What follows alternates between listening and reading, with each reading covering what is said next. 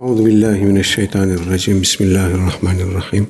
Elhamdülillahi Rabbil alemin. Vessalatu vesselamu ala Resulina ve Seyyidina Muhammedin ve ala alihi ve sahbihi ecmain. Cümleten hoş geldiniz. Bugün hakkul car vel vasiyye vel vasiyyetu bihi başlıklı konuya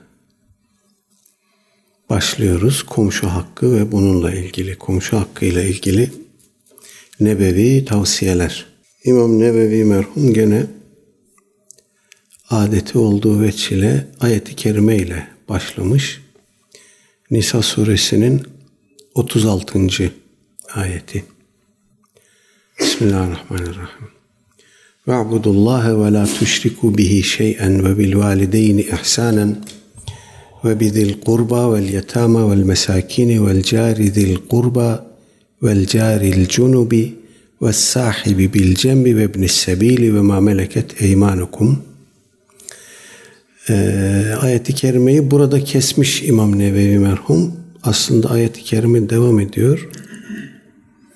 İnna Allaha la yuhibbu men kana muhtalen fakhura. Evet, Allah'a kulluk edin ve ona hiçbir şeyi ortak koşmayın. Ana babaya iyilikte bulunun. Yakın akrabaya, yetimlere ya da akrabaya, yetimlere, miskinlere, yakın komşuya, uzak komşuya, arkadaşa ya da misafire, yolda kalmışa, sağ ellerinizin malik olduğu kimselere, köle ve cariyeler kastolunuyor, iyilikte bulunun, ihsanda bulunun. Hiç şüphe yok ki Allah böbürlenenleri, burnu büyük olanları, insanlara tepeden bakanları ve büyüklenenleri, Allah'ın kendisine verdiği şeyleri kendinden bilerek bununla iftihar edenleri sevmez. Ayet-i kerimede zikredilen hususlar, zikredilen kesimler, insan grupları kimdir? Bunlarla ilgili birden fazla ihtimal bahse konu. Allah'a kulluk edin, ona hiçbir şeyi ortak koşmayın, ana babaya iyilik edin, akrabaya da iyilik edin. Buralar tamam, buralarda bir ihtilaf yok. Sonra ve bir dil kurba, bu akrabalık ilişkilerini bütünüyle içine alan bir tabir. İster ana tarafından olsun, ister baba tarafından olsun, akrabaları içine alan bir tabir. Vel yetama, Arapçada yetim kelimesi, Türkçede de öyle ya hoş. Babası ölmüş kimseleri, çocukları anlatır. Türkçede de öyle. Biz annesi ölmüş olanlara öksüz diyoruz. Babası ölmüş olanlara da yetim diyoruz ama Arapçada da bu annesi ölmüş olanlara da kullanılıyor. Dilimizde de öyle. Ana yetimi ya da baba yetimi şeklinde ifade ediyoruz. Buradaki kasıt henüz kendi işini göremeyecek çağda olan küçük çocuklar kastediliyor tabii. Yoksa bir anlamda hepimiz yetimiz yani. Her insan yetimdir ama burada kastedilen işini henüz kendisi görebilecek yeterlikte olmayan çocuklar. Vel mesakin, burada sanki özel anlamıyla değil de genel anlamıyla fukara kastediliyor. Miskin tabiri aslında sabahtan akşama, bugünden yarına yiyeceği olmayan kimseler hakkında kullanılan bir tabir. Fakir gene 3-5 karnını doyuracak bir şeyleri olan, miskinse hiçbir şeyi olmayan anlamında. Ama burada zekat alması caiz olan, kendisine zekat vermek caiz olan kesimleri umumen anlattığı anlaşılıyor buradaki mevkiden. Vel cari zil kurba, yakın komşu, vel caril cunubi, uzak komşu. Bu ikili anlatım hakkında da farklı ihtimaller bahis konusu. Vel cari zil kurba vel caril cunubi, birisi yakın komşu, birisi uzak komşuyu anlatabilir demişler. İlk bakışta da, ilk anda da akla bu geliyor. Yakın komşu kimdir, uzak komşu kimdir? Burada da muhtelif ölçüler koymuşlar.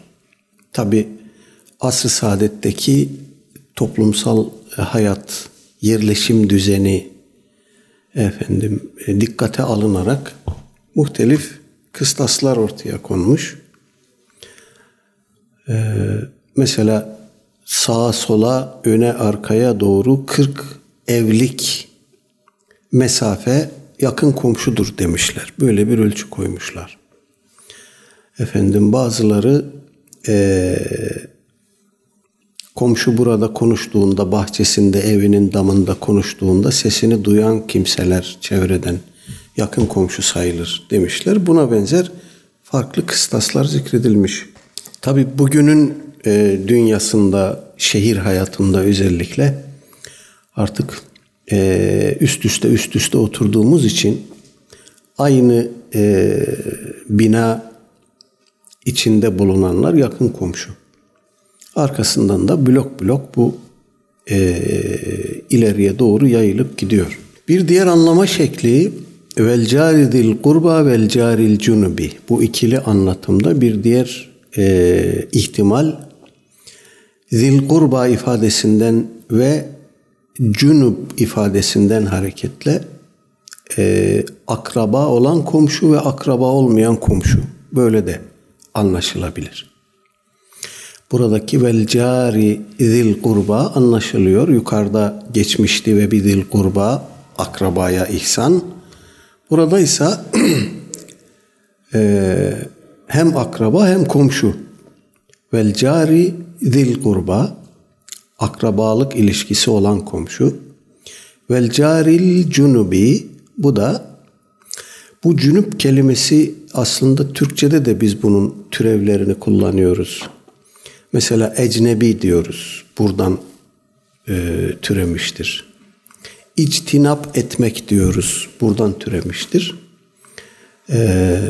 Dolayısıyla yakın komşu ve akraba olan komşu ve akraba olmayan komşu şeklinde anlaşılabilir. Bir diğer ihtimal biraz daha uzak bir ihtimal. Vel caridil kurba, Müslüman olan komşu. Vel caril cunubi, ecnebi çağrışımından hareketle ehli kitap olan komşu. Tabi İslam devleti içerisinde zimmi statüsüyle yaşayan Yahudi ve Hristiyanlar kastolunuyor burada. Evet. Ve sahibi bil cembi. Bu ifade nedir? İşte bu ifadeyi de ikili anlaşılabilir şeklinde takdim ediyor müfessirler. Birisi, beraber yola çıkıp yol yürüdüğünüz, yolculuk yaptığınız yol arkadaşı. Bir diğeri de kişinin kendi hanımı. Böyle de anlaşılabilir etimolojik olarak. Bu da mümkün. Ve İbn-i Sebil, yolcu. Bu yolda kalmış diye de anlaşılabilir. İbn-i Sebil, bu ibn tabiri arkadaşlar Arapçada enteresan kullanımları olan bir tabir. İbn-i Sebil, adam yolcu, görüyorsunuz her halinden belli. bir yere gelmiş, sizin bulunduğunuz yere kadar gelmiş ama devam edip gidecek. İşi bunun yolculuk, kalıcı değil. Bu anlamda yol oğlu, yol evladı, yol çocuğu gibi garip bir tercümeyle karşılayabileceğimiz bir anlam çıkıyor ortaya. Fakat bir şeyi mülazemet ile yapan, çokça yapanlar hakkında kullanılıyor bu tamlama. Hatta bazen Türkçe'de yanlış tercüme edildiğini gördüğümüz la yedhulil cennete İbn-i Zina tabiri veled-i zina cennete giremez, zinadan olan çocuk cennete giremez şeklinde tercüme ediliyor. Bu fahiş bir hata. Buradaki İbn-i Zina'dan kasıt zina çocuğu, zina oğlu, zina veledi diye anlaşılmamalıdır. Çokça zina eden kişi anlaşılmalıdır. Buradaki İbn-i Sebil de mülazemet var. Adam yolcu, her halinden belli.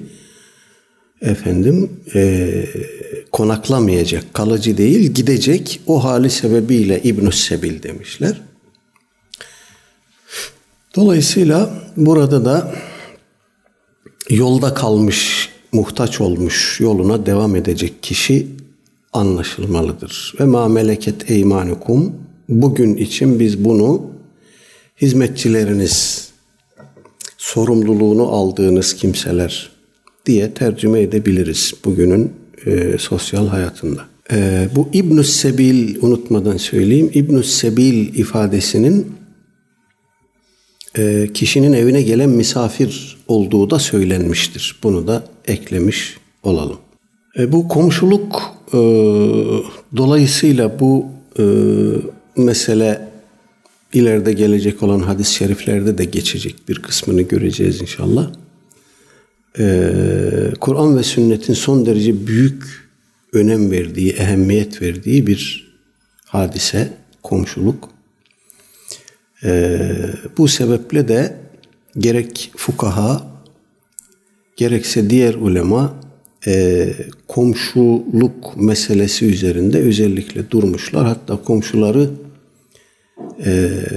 üçe ayırmışlar. Aleyhisselatü Vesselam Efendimiz'den nakledilen bir rivayet de var bu konuda. El ciranu thelâsetun. Komşular üçtür. Üç türlü komşu vardır. Fecarun lehu selâsu hukukin. Bir komşu var, onun 3 hakkı var sizin üzerinizde. Hakkul civar, birincisi sizin komşunuz olması, yakınınızda bulunması. Ve hakkul kurbe, ikincisi akrabanız olması. Ve hakkul İslam, üçüncüsü de Müslüman olması. Dolayısıyla birinci sınıf komşular hem komşumuz, hem din kardeşimiz, hem de akrabamız. Bunlar birinci sırada geliyor. Bunlarla ilgili her birimizin üzerinde 3 ayrı hukuk var. Komşuluk, akrabalık ve din kardeşliği hukuku. Ve carun lehu hakkani, bir komşu da var, onun 2 hakkı var. Hakkul civar ve hakkul İslam. Bu komşu akrabanız değil. Dolayısıyla onun 2 hukuku var üzerinizde. Birisi komşuluk hukuku, diğeri Müslüman kardeşiniz olmasından dolayı hukuk. Oradan kaynaklanan hukuk. Ve carun lehu hakkul civar. Bir komşu da var ki sadece sizin komşunuz. Başka bir özelliği yok. Din kardeşiniz değil, akrabanız değil. Dolayısıyla bu da ehli kitaptan olan komşular. Bunların tabii her birinin karşılıklı olarak bizim de onların da bizim üzerimizde hakları, hukukları var. Bununla ilgili, şimdi bu komşuluk hukukuyla ilgili bir kısım hadis-i şerifler gelecek. 305 numaralı hadis. An İbni Ömer ve Aişete radıyallahu anhuma kâlâ. Kâle Resulullah sallallahu aleyhi ve sellem مَا زَالَ جِبْرِيلُ يُوصِينِي بِالْجَارِ حَتَّى ظَنَنْتُ أَنَّهُ سَيُوَرِّثُهُ مُتَّفَقٌ عَلَيْهِ. İmam Bukhari ve Müslim rahimehumallah Hazreti Ayşe validemiz ve Abdullah İbni Ömer radıyallahu anhum hazaratından rivayet etmişler ki aleyhissalatü vesselam Efendimiz buyurmuş ki mazale Cibril'ü yusini bilcar, Cibril aleyhisselam bana komşuyu o kadar tavsiye etti, komşu hukukundan o kadar çok bahsetti ki hatta zanentu ennehu seyuverrituhu, öyle zannettim ki Cibril komşuyu komşuya mirasçı kılacak, varis kılacak. O kadar çok durdu üzerinde. Bu hadis-i şerif arkadaşlar münferit komşuluk ilişkilerini anlatmıyor. Bu hadis-i şerif konuyla bağlantılı diğer nasları da dikkate aldığımızda söylememiz gerekiyor ki bu hadis-i şerif İslami bir toplumsal hayatın temelini döşüyor bize. Aileden bahsettik. Bundan evvelki birkaç babda aileden bahsettik. Aile içi hukuktan, aile içi münasebetlerden, karşılıklı haklardan, vazifelerden bahsettik. Dolayısıyla Müslüman bir toplumun temelinde, çekirdeğinde daha doğrusu aile var. Sonra o aileden itibaren genişlemeye ve toplumsal diğer kesimlere yayılmaya başlayan hukuk ki ilk adım aileden sonra komşuluktur. Allah ve Resulü ümmeti Muhammed'i birbirine öyle bir rapt etmiş ki, öyle bir perçinlemiş ki karşılıklı üstümüze öyle bir haklar ve vazifeler manzumesi yüklemiş ki bunları birbirinden ayırmak, kopartmak mümkün değil. Bu hukuka dikkat edildiği zaman Müslüman bir toplumun nasıl sağlıklı bir hayat içinde yaşadığı, nasıl sağlıklı bir hayata kavuştuğu tarihsel tecrübelerimizden de sabit. Bu modern dönem öncesi toplumumuza hakim olan ilişkilerden de biliyoruz. Çok uzun süren yaşanan her türlü karmaşaya, probleme, maddi manevi sıkıntıya rağmen hadi hemen mahkemeye başvurup boşanalım diye düşünülmeyen evlilikler. 50 sene, 60 sene, 70 sene bir yastığa baş koymuş insanların oluşturduğu sağlam aile yapısı. Arkasından komşuluk ilişkileri. Bunun da bizim geçmişimizde unutulmaz sahneleri var, unutulmaz örneklikleri var. Bu sadece ev, konut, mesken komşuluğu olarak düşünülmemeli. Bu aynı zamanda iş yeri birbirine yakın olan, bitişik olan insanlar arasındaki ilişkiyi de tanzim eder. Hani ben siftah yaptım, ikinci alışverişini de komşumdan yap, o henüz siftah yapmadı diyen esnaf, o Müslüman esnaf işte bu şuurla yetişmiş bir kimseydi.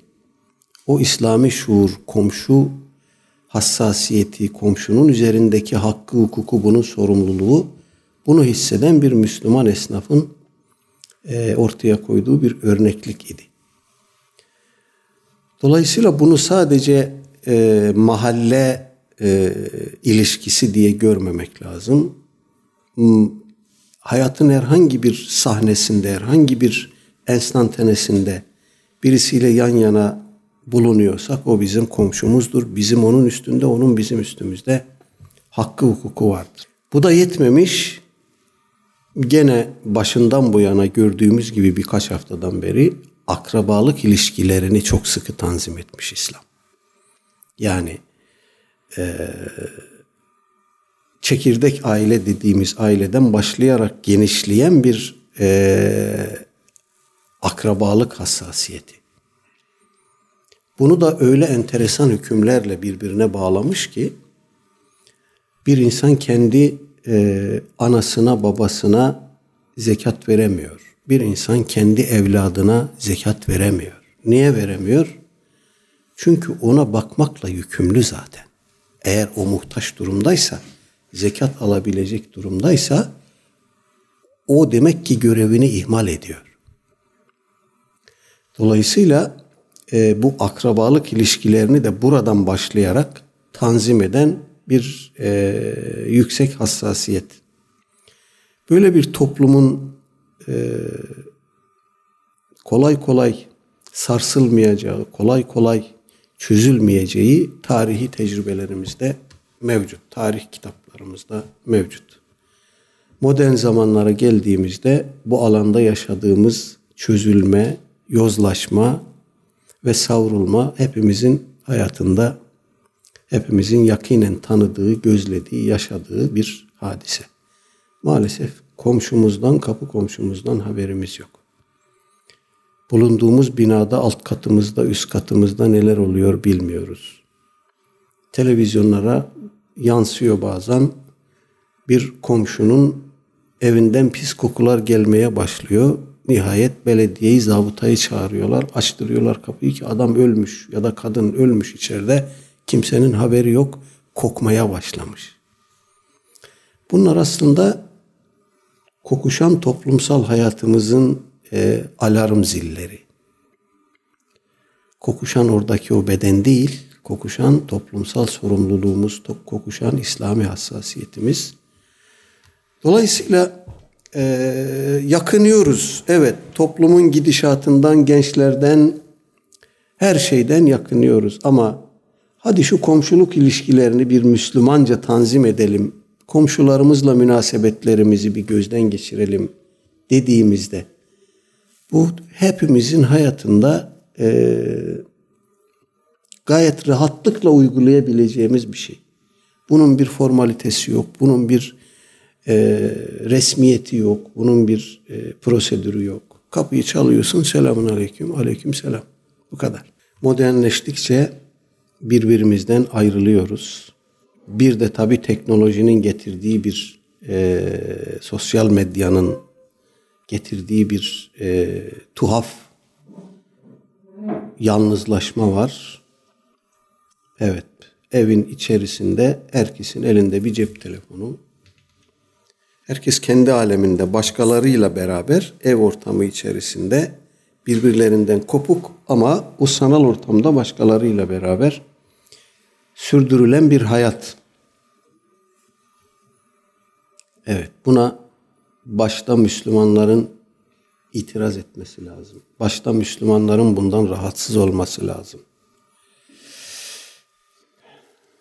Cenab-ı Hak bize rüştümüzü ilham etsin. 306 numaralı hadis. An Ebu Zer'in radıyallahu anhu kal. Kale Resulullah sallallahu aleyhi ve sellem ya Ebu Zer'in İza tabakta merakaten fe ektir ma'eha ve teahed ciraneke ravahu muslim. Ve fi rivayetin lehu an Ebi Zerrin radıyallahu anhu kal inne halili sallallahu aleyhi ve selleme evsani İza tabakta merakaten fe ektir ma'eha thümmenzur ehle beytin min ciranik fe asibhum minha bima'rufin. Ebu Zer radıyallahu anh'tan geliyor. Cündeb bin Cunade. Diyor ki Resulullah sallallahu aleyhi ve sellem buyurdu ki ya Ebu Zer, ey Ebu Zer, İza tabakte merakaten bir çorba pişirdiğin zaman fe ektir ma'eha suyunu biraz çok yap. Suyunu çoğalt. Çok su koy içine. Ve teahed ciraneke ve onu komşularınla paylaş. Çorbanın suyu ne kadar fazla olursa o kadar fazla insanla paylaşabilirsiniz. Belki daneleri azalır içinde ama bereketi çoğalır. İmam Müslim rahimehullah nakletmiş. Gene İmam Müslim'in, gene Ebu Zer radıyallahu anh'tan rivayeti. O demiş ki, İnne halili sallallahu aleyhi ve selleme evsani.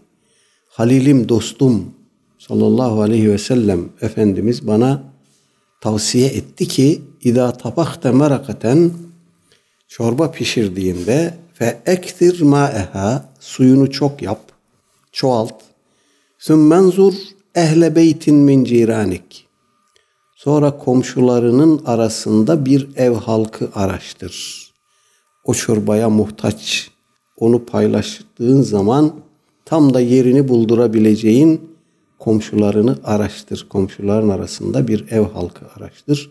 Ve asibhum minha bi ma'rufin, ve onu onlara güzel bir şekilde takdim et.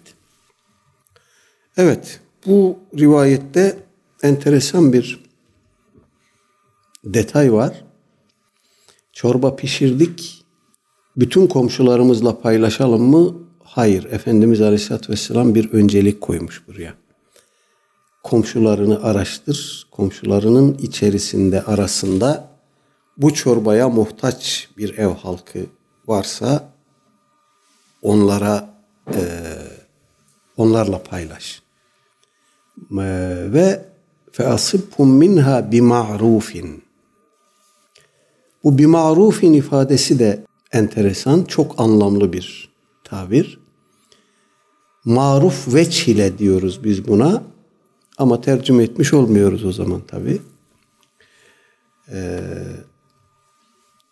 Uygun bir şekilde onları bundan istifade ettir, onlarla paylaş diye anlayabiliriz. Uygun bir ölçüde paylaş diye anlayabiliriz. Uygun bir tavırla, davranışla paylaş diye anlayabiliriz. Bunların hepsi bu bimarufin kelimesinin içerisinde mündemiştir. Evet, bir çorba pişiriyoruz, suyunu biraz fazla koyuyoruz. Sonra da acaba kim var çevremizde? Bunu paylaştığımızda tam da yerini bulacak, tam da şu anda buna muhtaç kim var diye araştır. Öyle bir hale geldik ki, yani bir kimsenin evde pişirdiği çorbayı alıp tık tık komşu çorba getirdim, pişirdim, kokmuştur falan diye birisine bunu takdim ettiğinde, eğer bunun öncesinde o ilişkiler ayarlanmamışsa kimse böyle bir şeyi kabul etmez. Böyle bir davranışı kimse normal saymaz. Bunun altında bit yeniği arar. İçine uyuşturucu mu koydu, ne koydu, adam beni uyutup evimi mi soyacak falan diye düşünür.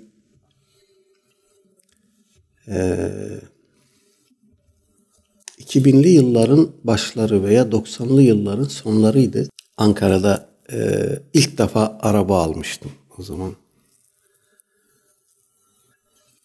Eve dönüyorum işte, işimi gördüm bir yerden, Ulus'tan, Kızılay'dan eve dönüyorum. Otobüs duraklarına uğruyorum. Ben falan istikamete gidiyorum, gelen varsa götüreyim diyorum, kimse gelmiyor. Bir, iki, üç... birisine bunu en son yakındım. Ya dedim, kimse binmiyor arabama. Niye binmiyorlar acaba? Ben para da istemiyorum. Ya binmezler tabii kardeşim. Tanımadığı adamın arabasına niye binsin? Bu adam beni durduk yerde, hani bayram değil, seyran değil, arabasına niye alıyor diye düşünür. Hatta seni şikayet ederler dediler. Bak, bunu yapma.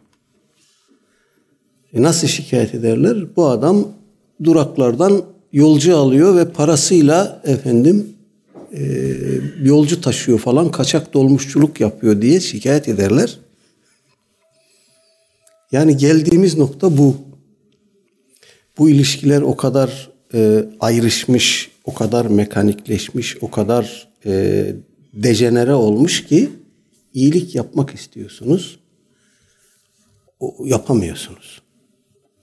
Hiç unutmuyorum, bir seferinde Ankara'da gene garda, Aşti'de bir yere gideceğiz şehirler arası otobüsle. Önümde bir yaşlı bayan var. Ağır da bagajları var. Bir çuval bir elinde, bir valiz bir elinde. Götüremiyor. Sürükleyerek de götüremiyor. Arkasından gittim, yanaştım. Teyze yardım edeyim sana. Bırak dedi. Teyze yardım edeceğim. Vallahi kötü bir niyetim yok dedim. Bırak, manyak mısın dedi, git işine. Şaşırdım, bozuldum. Ya ben yardım edeceğim teyze, bir kötü niyetim yok falan ama yani buraya kadar gelmişiz. Yardım edemiyorsunuz. Etmek isteseniz bile edemiyorsunuz. Buraya kadar gelmişiz. Bunun bir yerinden dönmek lazım. Bu gidişi bir yerde durdurmak lazım. İşte o yakın komşulardan başlayarak yapılabilecek bir şey. Yani o mahalle dediğimiz şeyi, o kültürü, o samimiyeti, o sıcaklığı yeniden kazanmamız lazım. Bu gidiş gerçekten gidiş değil.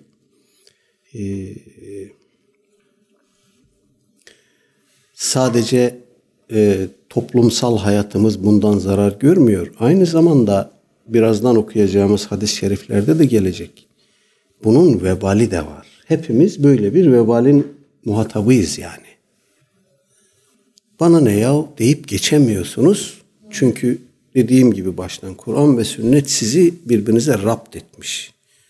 Bu merbutiyeti ihmal ettiğiniz sürece vebal altındasınız, vebal altındayız. 307 numaralı rivayet. An Ebu Hureyre radıyallahu anhu enne Nebiye sallallahu aleyhi ve selleme kal vallahi la yu'minu vallahi la yu'minu vallahi la yu'minu Kile men ya Resulallah kale ellezî la ye'menu caruhu bevâikahu muttefekun aleyh ve fi rivayetin li Muslim la yedhulul cennete men la ye'menu caruhu bevâikahu.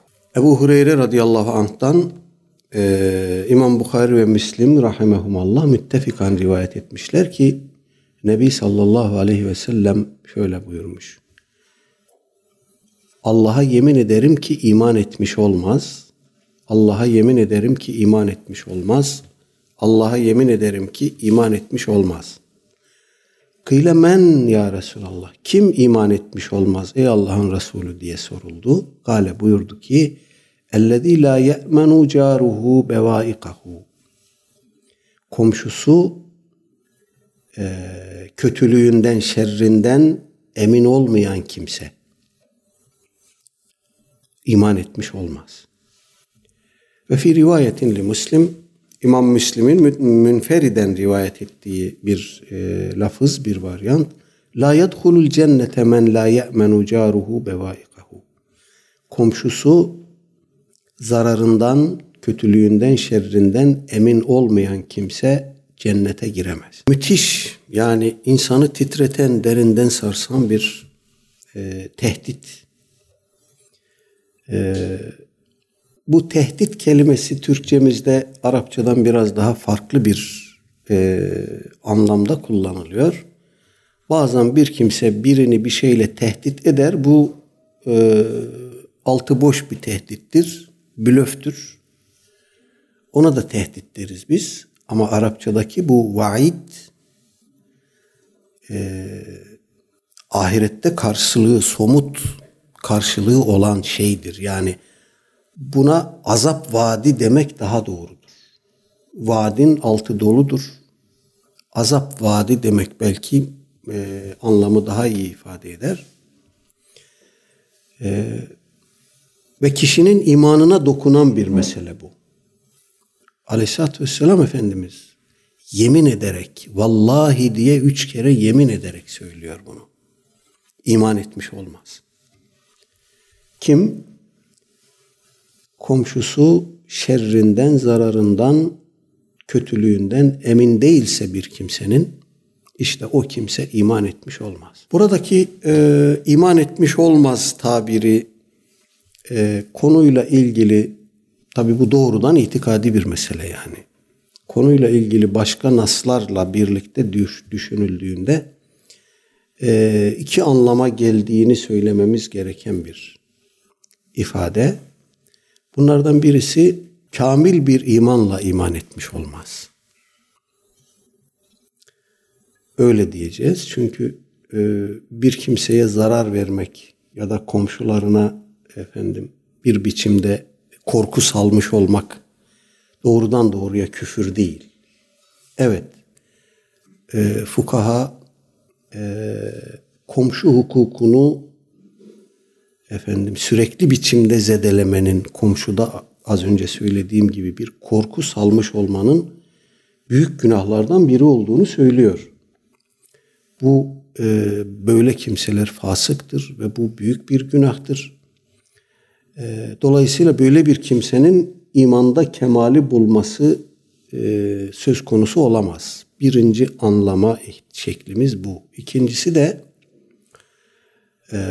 bunu bir kimse ihtiyat haline getirmişse, komşularına sürekli korku salıyor, onları sürekli bir endişe içinde bırakıyorsa bir kimse, ulema diyor ki bu tarz büyük günahlar küfrün habercisidir.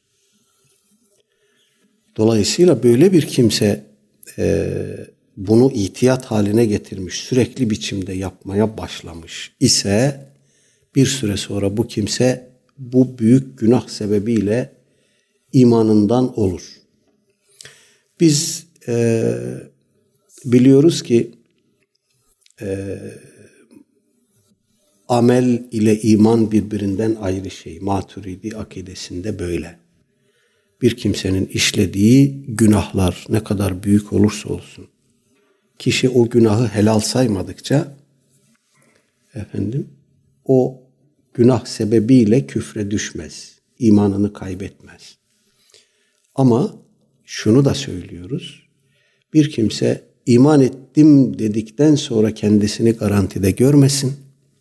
Özellikle bu tarz şeyleri ihtiyat haline getirmiş, alışkanlık haline getirmiş, hayat tarzı haline getirmiş ise bir süre sonra bu kimsenin bu amellerle arızalanan, zedelenen, zayıflayan imanı bir süre sonra onu kurtaramaz dereceye düşer.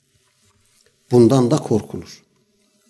Hiç kimsenin böyle bir garantisi yoktur. Amel imandan bir cüz değildir diyerek işleyebildiğin kadar günah, böyle bir şey hiçbir maturidi alimde yok. Amellerin imanı kavi tutan, diri tutan, besleyen bir özelliği vardır. İşte bu bir çiçeğe su vermek gibidir. O sudan mahrum bıraktığınız zaman çiçek bir süre direnir belki ama ondan sonra kaçınılmaz olarak kurur ve çürür. İman da böyledir. Aleyhisselatü Vesselam Efendimiz iman bir kimsenin göğüs kafesinde tıpkı bir elbisenin, bir kumaşın, bir halının, kilimin tarazlandığı gibi tarazlanır, zayıflar, iplik çözülmeye başlar. İman göğüs kafesinizde bu hale gelir. Dolayısıyla imanınızı la ilahe illallah sözüyle sürekli tecdit edin, yenileyin. Bu normal amellerine devam eden insanlara dönük bir tespittir arkadaşlar. Eğer ameller şuur halinden çıkmış, mekanikleşmişse bir süre sonra o iman göğüs kafesinde zayıflamaya, pul dökülmeye, tel dökülmeye başlar. Böyle bir insan bile kelime-i tevhidle imanını diri tutacak, kalbini diri tutacak. Peki bu tarz şeyi alışkanlık haline getirmişse kişi, onu kırıyor, bunu vuruyor, berikini dövüyor, cebinde silah, elinde ustura, bıçak, yan bakanın façasını alıyor. Böyle bir insanın akıbetinden elbet korkulur. Şu toplumun geldiği hale bakın, işte haberleri açıyorsunuz, gün geçmiyor ki biri birini bıçaklamış, öbürü öbürünün ayağına sıkmış. Kadın kocasının yüzünü tırmalamış, kocası karısını öldürmüş, alacak borç ilişkisi yüzünden bilmem nerede kavga çıkmış, kaç kişi ölmüş, kaç kişi yaralanmış. Hadise ne? Hadise bu toplumun şirazesinin kaymış olması. Bu topluma arkadaşlar istikamet gösterecek mekanizmalar yok artık yani. Enteresandır. Yani böyle bir toplum ne olur, nereye gider?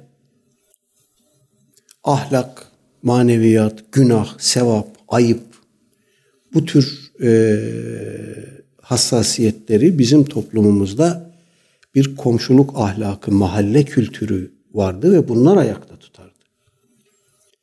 Mahallenin külhan beyleri vardı, mahallenin namusunu korurdu. Mahallenin görmüş geçirmiş insanları vardı, eşrafı vardı. Bir yerde bir huzursuzluk, bir kavga, çekişme olduğunda onlar devreye girer, onlar meseleyi çözerdi. Yargıya gitmeden. Bakın o toplumsal dokumuz nasıl çözülmüş ve nasıl değişmiş, dönüşmüş.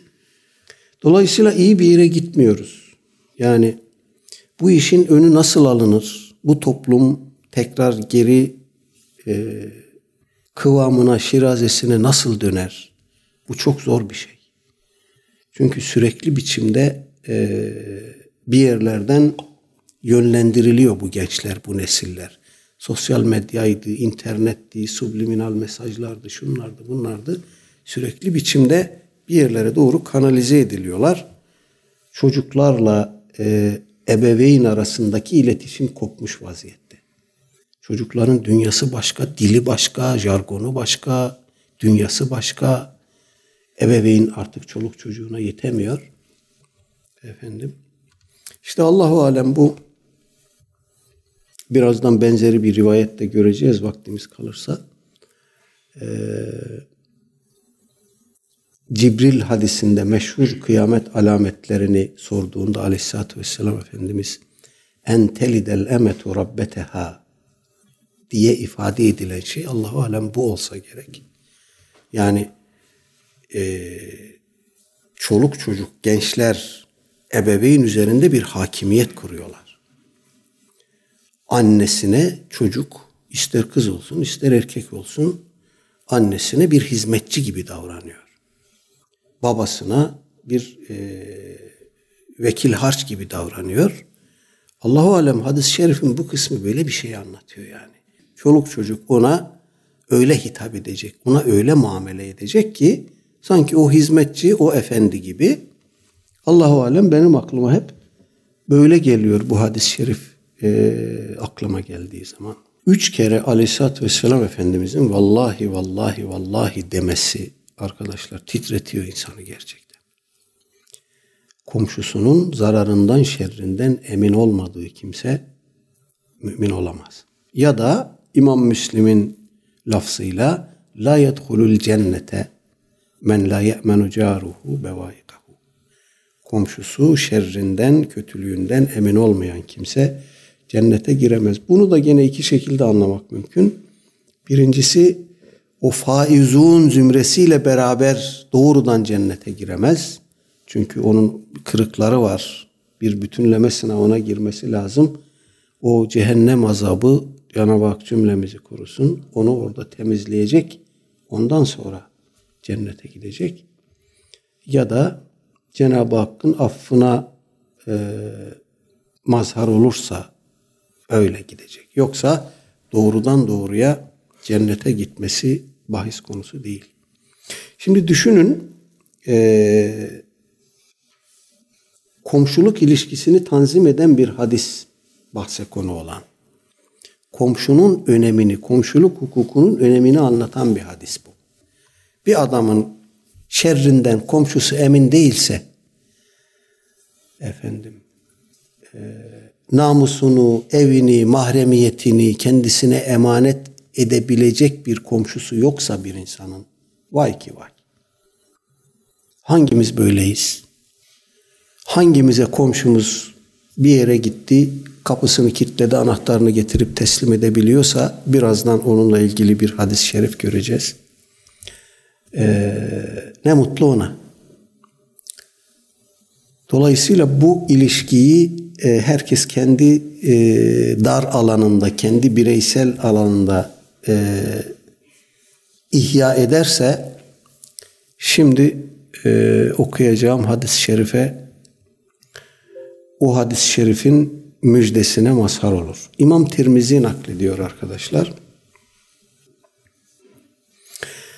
Ebu Said el-Hudri radıyallahu anh'tan geliyor. Efendimiz Aleyhisselatü Vesselam buyurmuş ki men ekele tayyiben, kim tayyip gıda yer, helal lokma yer, ve amile fi sünnetin, amellerini de bid'atlara bulaştırmadan sünnet üzere yapar, sünnet istikametinde hayatını tanzim ederse, ve eminen nasu bevaikahu, ve insanlar da onun zararından, şerrinden güvendeyse, emniyetteyse dehalel cennet, cennete girer. Fekale raculun, orada bulunan sahabeden bir adam diyor ki ya Resulallah inne hâzel yevme finnâsi lekethirun. Ey Allah'ın Resulü, bu söylediğiniz şey günümüzde çok, böyle insan çok. Kale, Efendimiz buyuruyor ki ve seyekûnu fî kurûnin ba'di, benden sonra gelecek olan asırlarda esas bu söylediğim şeyin önemi görülecek. Dolayısıyla arkadaşlar, helal lokma yedikse, sünnet üzere, akidede, amelde, bid'atlara yer vermeden hayatımızı sünnet üzere sürdürebildiysek, komşularımız da şerrimizden eminse, bize güven duyuyorsa, emniyet itimat ediyorsa, bizi bekleyen akıbet cennettir. Bu Aleyhisselatü Vesselam Efendimizin seyekûnu fî kurûnin ba'di buyurması, uzak gelecekte esas bu olacak anlamı ifade ediyor. Arapçada gelecek ifade eden fiili muzari, başına bir de se gelirse o biraz daha uzak bir gelecek ifade ediyor. Dolayısıyla Allah-u Alem günümüzü anlatıyor bu hadis-i şerif. Öyle bir tehdidin karşısında, mukabilinde daha doğrusu böyle de bir müjde var. Dolayısıyla Cenab-ı Hak bu müjdeye nailiyet nasip etsin cümlemize. 308 numaralı hadis. Ve anhu, ey an Ebi Hureyre radıyallahu anhu. Kâle Resulullah sallallahu aleyhi ve sellem, ya nisa el muslimat la tahqirenne caretun li caretiha velev firsine şatin muttefekun aleyh. Gene İmam Bukhari ve Müslim rahimehumallah Ebu Hureyre radıyallahu anh'tan nakletmişler ki Aleyhisselatü Vesselam Efendimiz buyurmuş, ya nisa el muslimat, ey Müslüman kadınlar, la tahqirenne caretun li caretiha, komşular sakın birbirlerini tahkir etmesin, küçümsemesin, birbirine tepeden bakmasın. Velev firsine şatin, bir koyun tırnağı ya da işte paça çorbasına katılan tırnak mı diyoruz? Ne diyoruz ona? Tırnak. Öyle bile olsa, o tarz bir şey ile bile olsa sakın ola ki hiçbir komşu diğerini, hiçbir komşu kadın diğer komşu kadını tahkir etmesin. Ne demek bu? Komşu paça çorbası pişirdi, aldı bir tabakta size getirdi. Burun kıvırmayın. Alın. Şimdi vermeye teşvik ediyor Aleyhisselatü Vesselam Efendimiz. Bundan önceki hadislerde gördük. Burada da almaya teşvik var. Belki sizin damak tadınıza ne bileyim uymayabilir. Hani siz Güneydoğulusunuz, komşunuz Karadenizli. Belki hani mutfak zevkleriniz farklı, damak tadınız farklı. Ya da komşunuz fakirdir, size ballı börekli bir şeyler getiremedi de bir paça çorbası getirdi. Sakın ola ki burun kıvırmayın. Sakın ola ki tepeden bakmayın. Alın onu, bir de teşekkür edin. Komşuluk hukukunu bu şekilde ihya edin. Bu aynı zamanda arkadaşlar hediyeleşmek gibidir. Aleyhisselatü Vesselam Efendimiz tehaddu tehabbu buyurmuş ya. Hediyeleşin ki birbirinize karşı muhabbetiniz oluşsun ve artsın. Bunu da çok ihmal ediyoruz arkadaşlar. Allah rahmet eylesin. Abdülmetin Balkanlıoğlu hocamız, çok iyi bir adeti vardı onun. Cübbesinin cebinde mutlaka şey gezdirirdi çokça. Esans küçük küçük şişelerde. Sizi gördüğü zaman selamlaşır, tokalaşır, sizi bir şöyle bir sarar kucağına. Ondan sonra cebinden çıkartır bir tane, ondan size hediye eder. Ne kadar basit bir şey. Ne kadar yapması kolay bir şey. Ama şimdi bunu itiyat haline getirmek, bunu hediyeleşmeyi toplumda yaymak adına gündemde tutmak son derece önemli. Böyle bir şeyle bile olsa bunu yapmak lazım hakikaten yani. Allah rahmet eylesin. 309 numaralı rivayet. Ve anhu, ey an Ebi Hureyre radıyallahu anhu enne Resulullah sallallahu aleyhi ve selleme kal la yemna'u carun carehu en yagrize haşebeten fi cidarihi.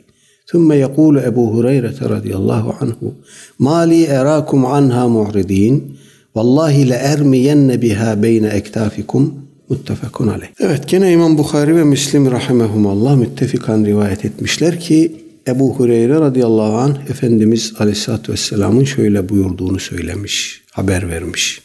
La yemna'u carun carehu en yagrize haşebeten fi cidarihi. Komşu komşusunu duvarının üzerine kiriş koymaktan men etmesin. Bu enteresan bir tabir. En yagrize haşebeten fi cidarihi. Kasıt şu,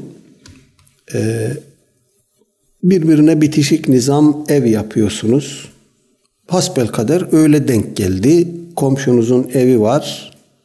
Komşunuzun duvarına siz de bitişik ev yapacaksınız ve işte bacaya, kirişlere öyle bir istikamet veriyorsunuz ki bir kısmı komşunuzun o duvarının üstüne geliyor.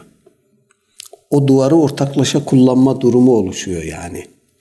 Bu bazen bir ev için olur. Bazen köylerde özellikle ahırlarda, mereklerde vesairelerde olur. Böyle ortak duvar, mertekler ortak olur. Aleyhisselatü Vesselam Efendimiz buyuruyor ki bir komşu komşusunu duvarının üstüne mertek koymaktan men etmesin. Bunu bazı alimler de şöyle anlamışlar. Benim duvarım var. Ben duvarımın üstüne mertek koyduğum zaman merteğin ucu bir miktar komşumun alanına geçiyor. Efendim, komşum beni bundan men etmesin. Böyle anlayanlar da olmuş ama Allahu alem hadis-i şerifin esas mesajı komşusunun duvarının üstüne kendi merteğini, kendi kirişini koymak durumunda olan kişi. O komşu, o komşusunu bundan men etmeyecek. Sümme yekûle Ebu Hureyre radıyallahu anhu. Demek ki bu Ebu Hureyre radıyallahu anh bu hadisi bir ortamda nakletmiş. Sonra orada bulunanlardan, o ortamda bulunanlardan sanki böyle bir gevşeklik, bir mübalağatsızlık görmüş. Ve belli ki sinirlenmiş. Mali erakum anha mu'ridin. Bana ne oluyor ki sizin bundan yüz çevirdiğinizi görüyorum diyor Ebu Hureyre radıyallahu anh. Sonra devam ediyor. Vallahi le ermiyenne biha beyne ektafikum. Allah'a yemin ederim ki bunu size benimsetene kadar söyleyeceğim. Acaba ne kastetti? Orada bulunanlar Ebu Hureyre radıyallahu anh'ın beklediği nin aksine bir tepkiyi niye gösterdi? Burada nasıl bir ortam vardı acaba? Bunu şerhlerde muhtelif biçimlerde açıklamışlar ama Allahu alem kaydıyla söyleyelim. Bu kardeşinize uygun gelen şu, bu hadis-i şerifte ifade buyurulan şey fıkhi bir hüküm olarak nedir? Farz mıdır? Vacip midir? Mendup mudur? Müstehap mıdır? Mübah mıdır? Nedir?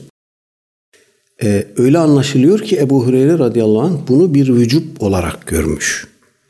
Yani komşunuz sizin duvarınıza kirişini uzattığı zaman buna katlanacaksınız. Bu bir vaciptir. Sakın ola ki onu bundan men etmeyin gibi bir yükümlülük, bir vücub şeklinde anlamış. Ve böyle olsa gerek ki o ortamda bulunanlardan bir kısmı bunun bir vücub olmadığını düşünüyor gibi. Nitekim müçtehit imamlar arasında da bu hadisten ne anlamak lazım? İhtilaf olmuş. İmam Ebu Hanife Hazretleri ile İmam Malik Hazretleri demişler ki bu vücub ifade etmez. Bu müstehaptır. Efendim, bu komşunun komşuya iyilik yapmasına teşviktir. Yoksa burada mutlaka böyle olacak diye bağlayıcı bir emir söz konusu değil. İmam Ahmet böyle düşünmemiş. O vaciptir demiş. Komşu komşusunun duvarına merteğini, girişini uzatacaksa uzatacak. Onun bu konuda komşusuna mani olmaması gerekir. Bu vaciptir demiş. İmam Şafii Hazretlerinden de iki görüş gelmiş bu konuda. Dolayısıyla bu müçtehit imamlar arasındaki bu ihtilaftan da hareketle sanki Ebu Hureyre radıyallahu anh da bunun vücub bildirdiğini düşünmüş olacak. Oradakiler de bunun aksi bir tepki izhar edince böyle bir sert tepkisine maruz kalmışlar Ebu Hureyre Hazretleri. Evet, rivayetler devam ediyor arkadaşlar. Vaktimizi doldurduk. Burada bırakalım. Ve sallallahu ala seyyidina Muhammedin ve ala alihi ve sahbihi ecmain ve alihim velhamdülillahi rabbil alemin. Vesselamu aleykum ve rahmetullah.